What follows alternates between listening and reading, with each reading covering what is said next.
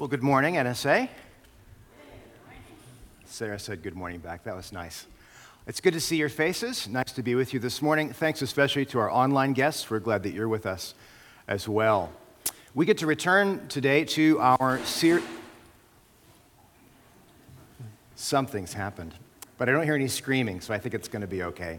Uh, we get to return to our series this morning in 1 Peter. We took a break last week for Thanksgiving, and we're looking at the exilic life life as a people in exile, people who don't quite fit in the world. Getting questions about how do we be authentically Christian in a world that is not necessarily uh, favorable to our faith. Last time we talked, which was two weeks ago, Adam spoke about two postures of the heart. He talked about fearing God and about loving one another. These are the postures he focused on from that passage.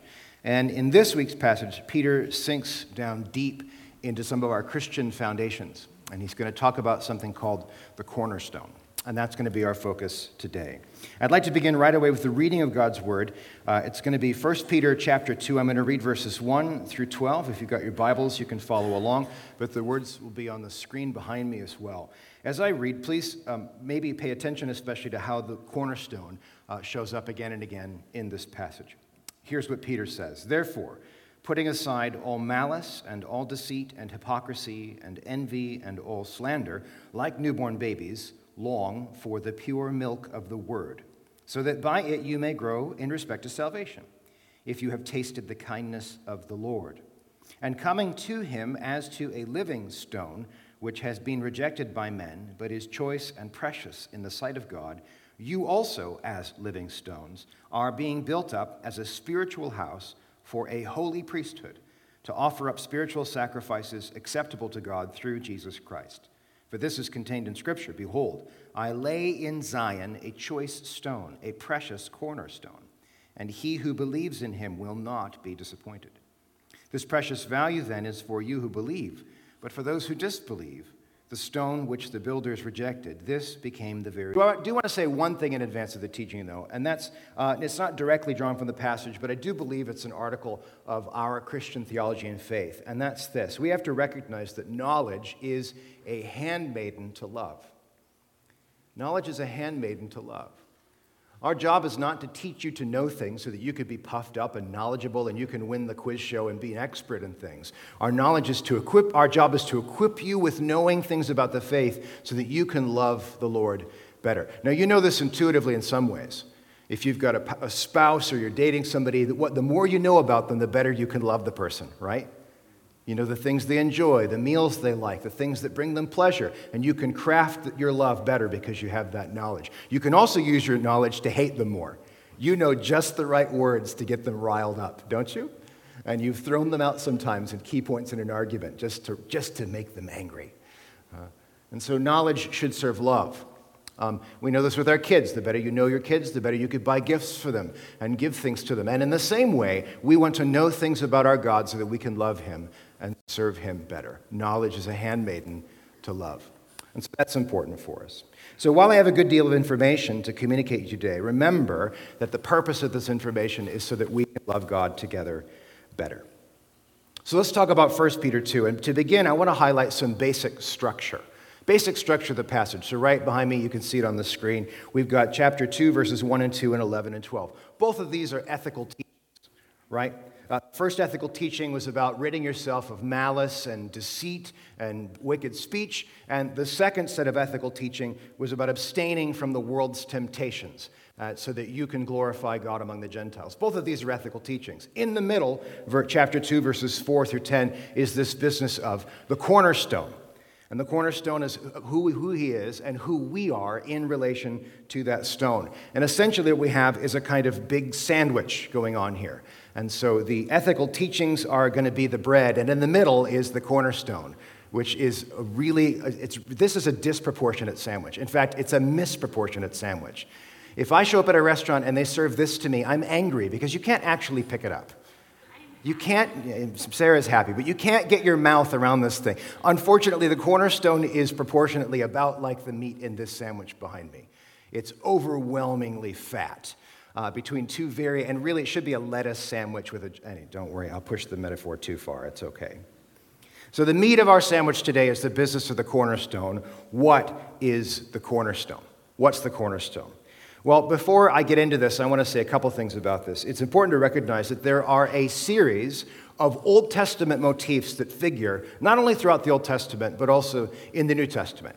So that when you're reading the New Testament, you're going to encounter certain key themes that draw on long traditions that go before them. One of these themes is the theme of uh, Exodus. Remember, the Exodus story is the big, the big main event in the, in the book of Exodus in the Old Testament. Israel's brought up out of slavery and into new life, and the Exodus plays out as a theme again and again and again. Another major theme in the Old Testament is exile. Adam and Eve exiled from the garden, Israel exiled from their land, exile and return to home. This is one of these big, long standing themes. Another one is temple. God's going to build his holy temple, a place where all people of the earth can come and worship him. And he builds it, and it gets destroyed, and it gets built. And then Jesus brings up this temple theme again. It's huge in the Old Testament. Another one is the day of the Lord, right?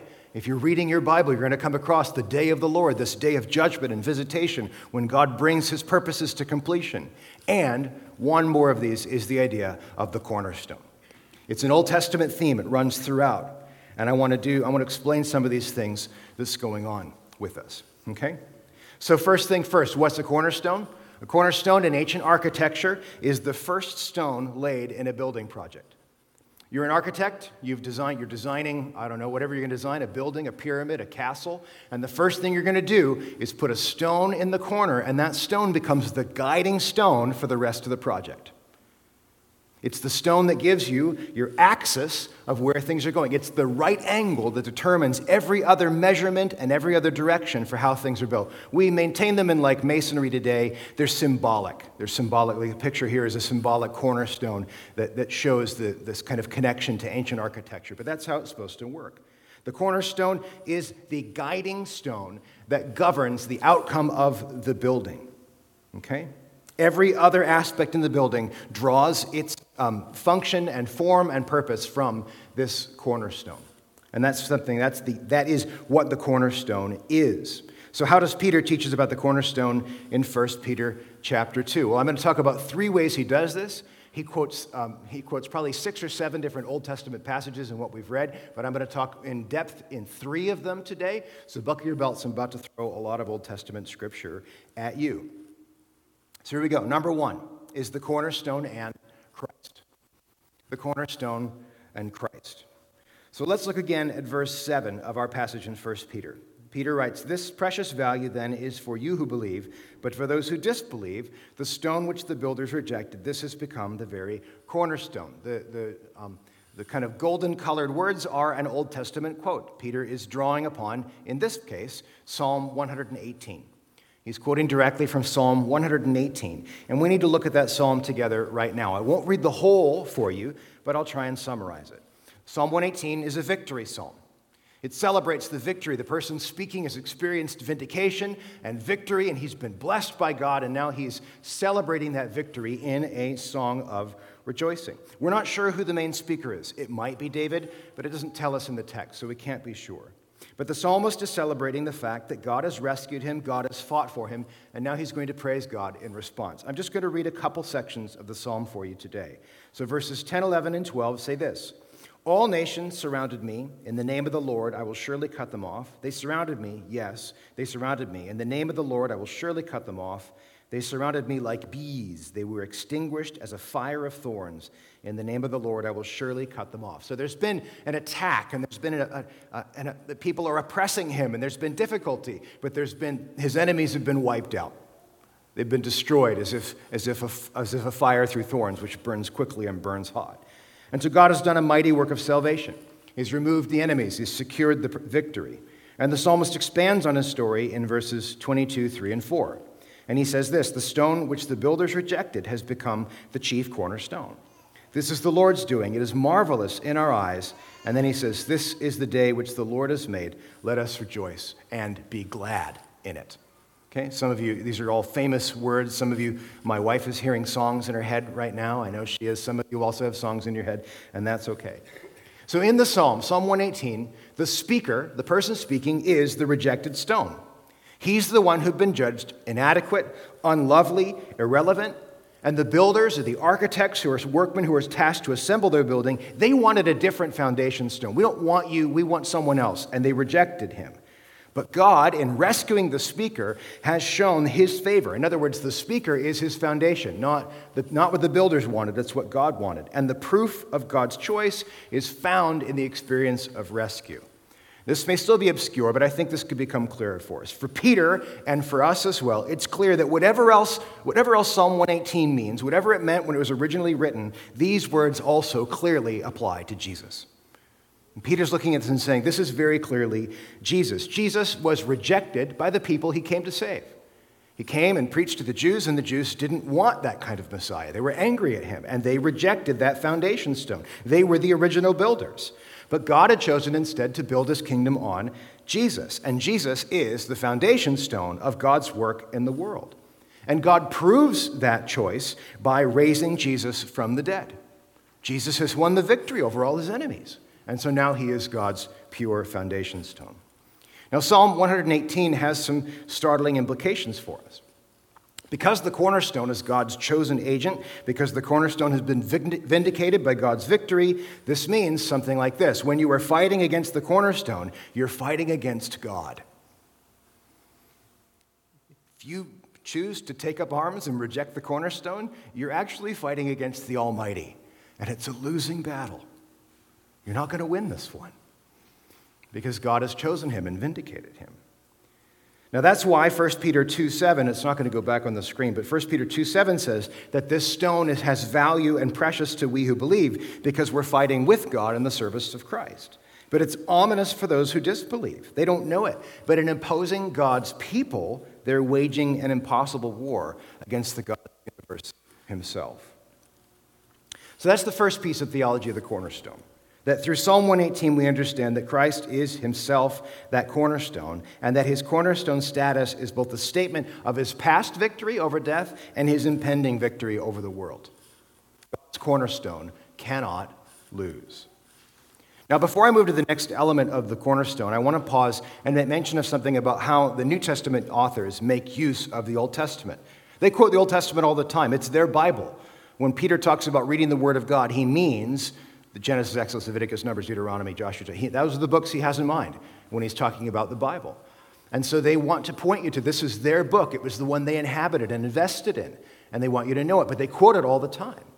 And so um, often when we're reading our Bibles, we come across a quote from the Old Testament and we think that there's a kind of one to one correlation. Oh, Peter found uh, the cornerstone language and it was convenient and he just pulled it out. But that's not what's going on. What happens is, is there's a complex context, Psalm 118, that Peter then takes and layers over our situation. There's a story of someone who is oppressed but vindicated and justified by God, and that story now layers atop our story as the church, as the people of Christ, and the quote becomes the kind of linking tether between those two narratives. If this is complex, that's okay, but reading the Old Testament is complex, and understanding how the New Testament uses it is also complex. So let's move from one quote to the next one. Because the next area that Peter talks about the cornerstone is the cornerstone and election. The cornerstone and election. Now here let's look at 1 Peter chapter 2 verses 4, 5, and 6. Again, the golden words are the ones from the Old Testament. And coming to him, that is Jesus, as to a living stone which has been rejected by men, but is choice and precious in the sight of God, you also, as stones, are being built up as a spiritual house for a holy priesthood to offer up spiritual sacrifices acceptable to God through Jesus Christ. For this is contained in Scripture Behold, I lay in Zion a choice stone, a precious cornerstone, and he who believes in him will not be disappointed. Now, this time, Peter is quoting from the book of Isaiah. In fact, it's Isaiah chapter 28. And the Israelites, you'll remember, were called out of Egypt, and they were called to live a different kind of life. They were called to reject the ways of the world and reject idolatry. And they were going to be God's kind of like showcase nation. And they were going to, through their conduct and life and through their holy living, draw the world to God. Through you, all the nations of the world will be blessed, says God to Abraham. And this is his intention. But every time they kind of get on their own, they start to drift. They have real trouble. Um, they have real trouble staying focused on where God is. And so they pick up uh, habits and practices and they start worshiping other gods and they begin to make covenants outside of God's covenant. And they're kind of shaky on their obedience. And God calls them a stiff necked people. A stiff necked people is that, is that God has said, I want you to, to surrender to me. And every time they're kind of like, I will not bow, right? It's not, it's not any, I have a stiff neck because I'm kind of old, but they had stiff necks because they hated obeying God.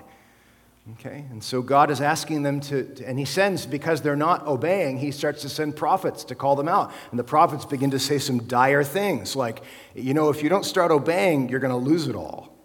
And I'm going to take it all away from you.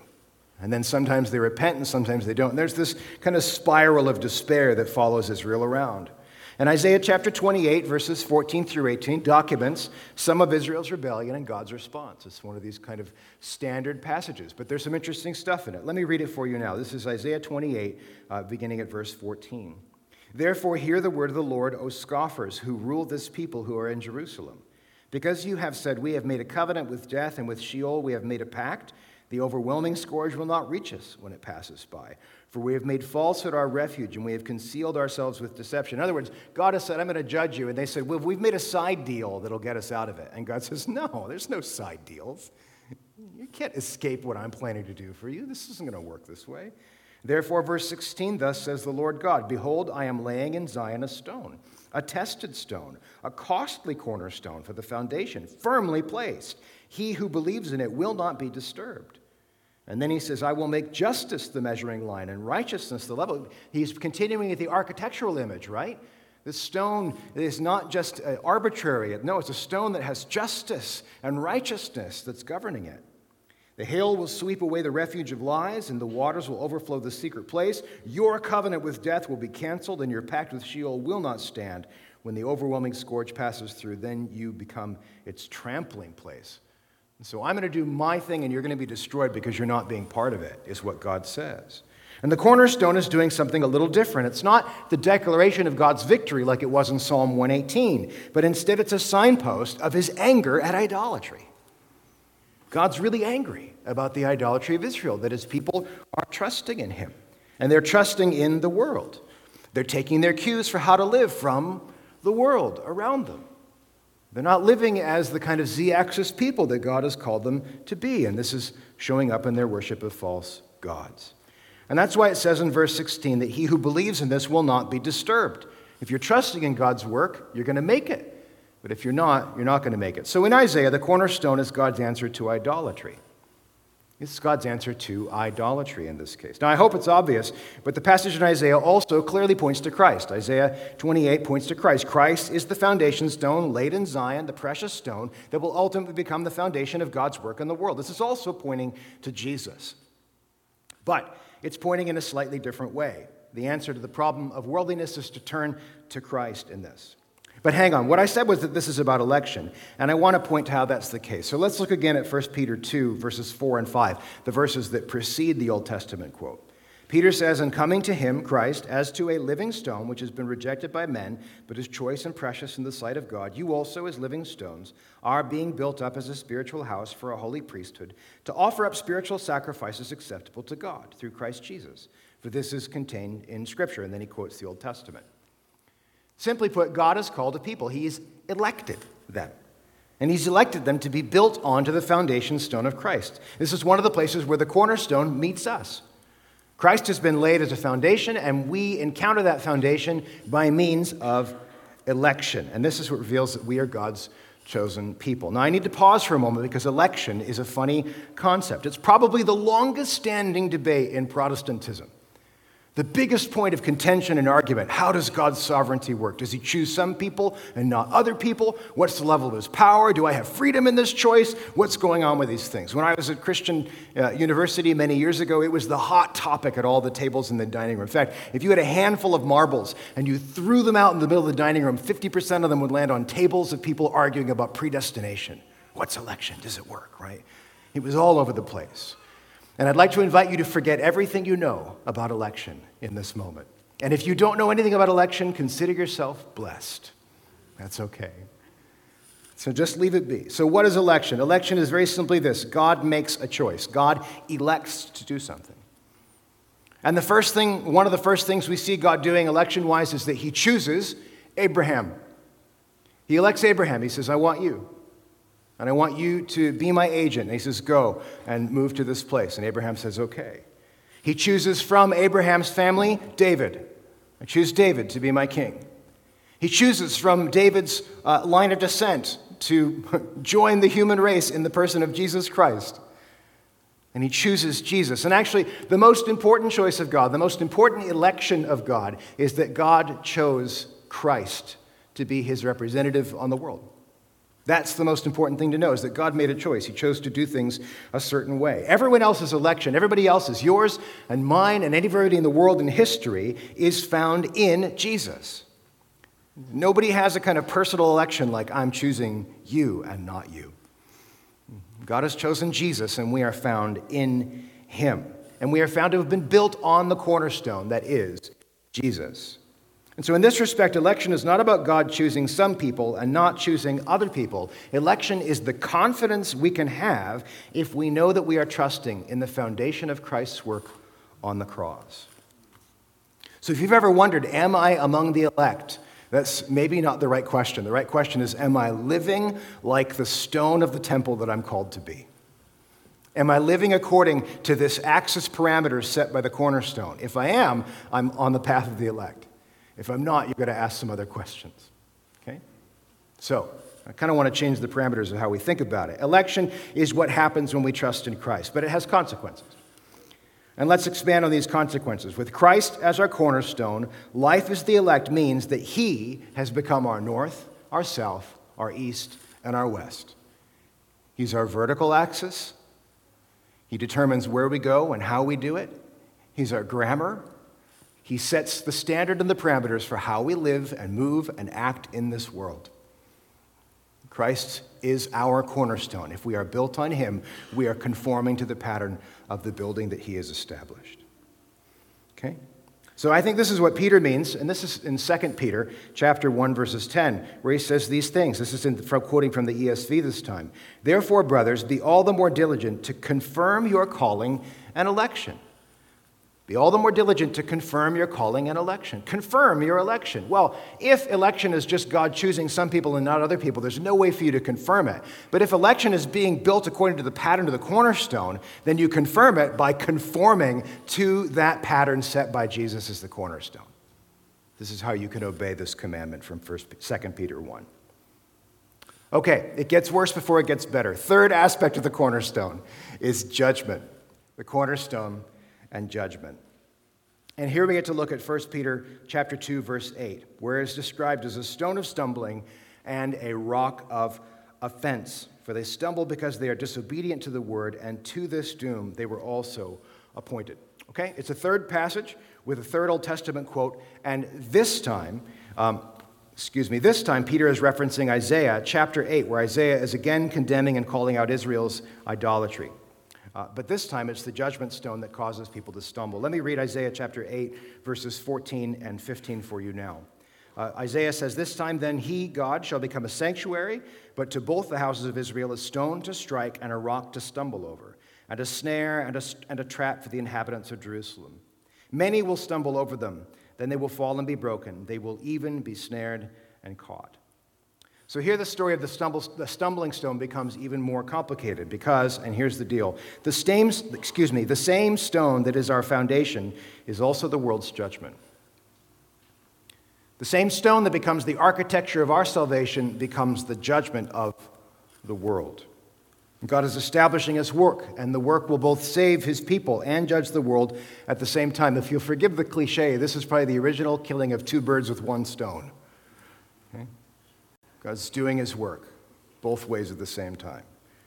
And what's striking to me about this aspect of the cornerstone is that the Lord should be himself the object over the which the world will stumble. He himself has become the thing on which either we are built for salvation or which the world becomes judged. He didn't pick something else. He says it's going to be a me or it's nothing.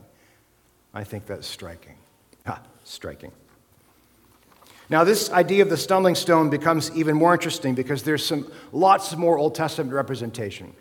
And let me talk to you for a moment about Daniel chapter 2. Maybe if you remember your Sunday school, you'll remember some of the, the words won't be on the screen. Remember that King Nebuchadnezzar has this big dream, right? He wakes up one night, he's troubled by the dream. He sees this massive statue standing over the plains of Babylon. And the head of the statue is golden. And the chest and arms of it are, are silver, and the, the waist and the upper legs are bronze, but it's got feet of clay. He's wondering, what's the meaning of this statue? And while he's watching the statue, a stone comes from the heavens. This is a stone not cut by human hands. A stone comes hurtling down, strikes the feet of clay, and the entire statue falls down, crumbles, and is turned to dust. And from that stone comes this mountainous kingdom. And he's like, What am I going to do with this? And Daniel, um, who's been placed in, in this high a place of authority, has the ability to interpret dreams, and he gives the answer. He says, Well, this is talking about geopolitics, O King Nebuchadnezzar.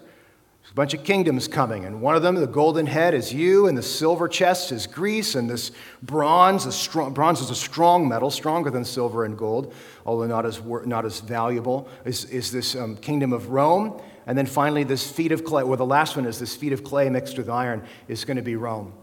And then what's going to happen is the stone is going to come and it's going to destroy all of these geopolitical kingdoms, and from them will come God's divine kingdom. This is the going on. But everything destroyed in the process.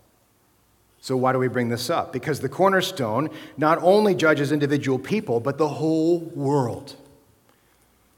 The cornerstone comes to judge everything and everyone. But there's something buried in this image that's also buried, to, buried excuse me, also difficult to, ugh, easy to miss. The cornerstone does not judge outsiders and leaves us alone. The cornerstone also judges us. Peter has this in mind. He says, actually, I won't get there yet. Uh, let's look at Luke chapter 20. Jesus is in a fight with the Pharisees. He's talking to them about their relationship. They're the builders. They're supposed to do the right thing, but they're rejecting the cornerstone. And he says, verses 17 and 18 Jesus looked directly at the Pharisees and said, What then is this that is written? The stone the builders rejected has become the cornerstone. And he says, Everyone who falls in that stone will be broken to pieces.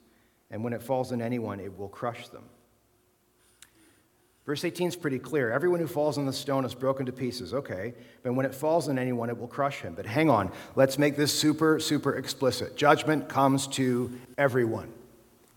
Every single person is going to have some kind of encounter with the stumbling stone, with the foundation stone, with the cornerstone. Everybody gets broken by the stone. It's not a question of evading judgment. It's a matter of will you be broken to be remade or you'll be destroyed by it? It's a bit ominous. But the stone that judges is the stone that saves. This is the mystery of the cross for us. Everyone's going to be unmade by the work and the arrival of Jesus. Will you be broken to be remade in his image? Like I said, Peter has this in mind, 1 Peter 4:17, for it is time for judgment to begin with the household of God. And if it begins with us first, what will be the outcome for those who do not obey the gospel of God? Now, hang on, this is an important posture for us. Judgment begins with the household of God. We're the people who have received the judgment of God first. We're not people in power looking out on the world saying, na, na, na, na, na, we've got Jesus. That's not how it works. We don't get to judge the world. We're just the prejudged. We've submitted to his judgment already. There's no pride in this. You can't feel better than other people. There's only, I hope, a sense of mercy, an eagerness for the world to make a similar choice. Okay, let me review this cornerstone for a moment. It's been heavy slogging, but here's my quick summary. First, Christ is the cornerstone. He's the foundation of God's work in the world, the reference point for all that is built upon him as God's chosen agent, according to Psalm 118. To fight against Christ is to fight against God himself. He's the foundation. Second, Christ is the cornerstone, is the basis of our election.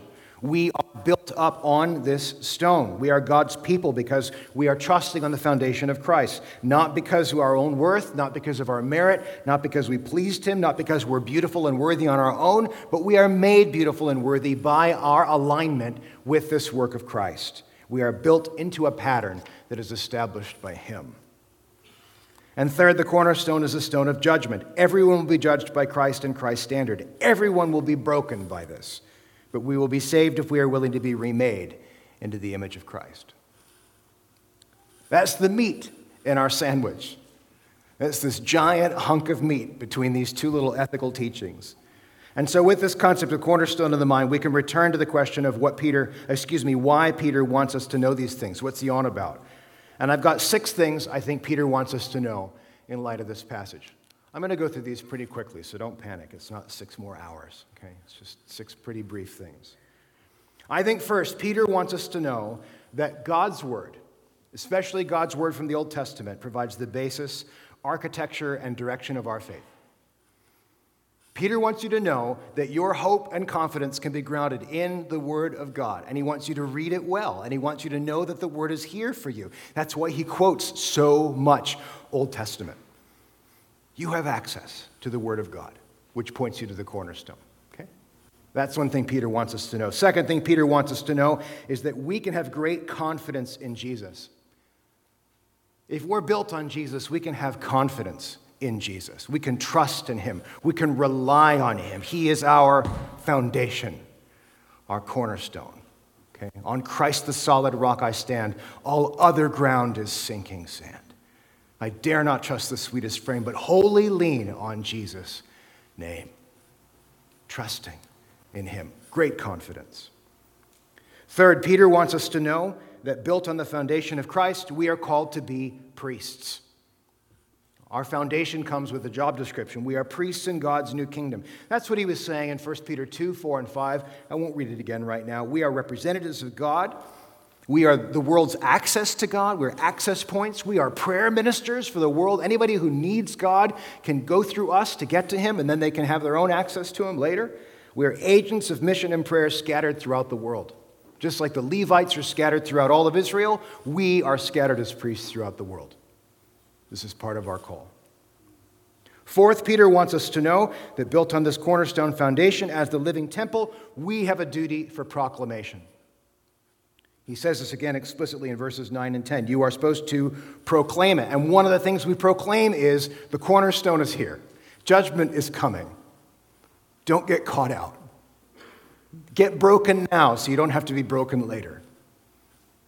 Now's the time to bend your stiff neck toward God. We get to proclaim these things.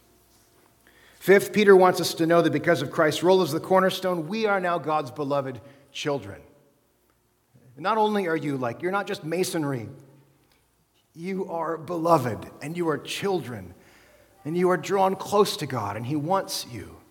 Uh, he's got this lovely couple other quotes. I won't deal with them at length, but he says, Once you were not a people, but now you are my people. He's quoting from Hosea. If you don't know the story of Hosea, it's pretty grim.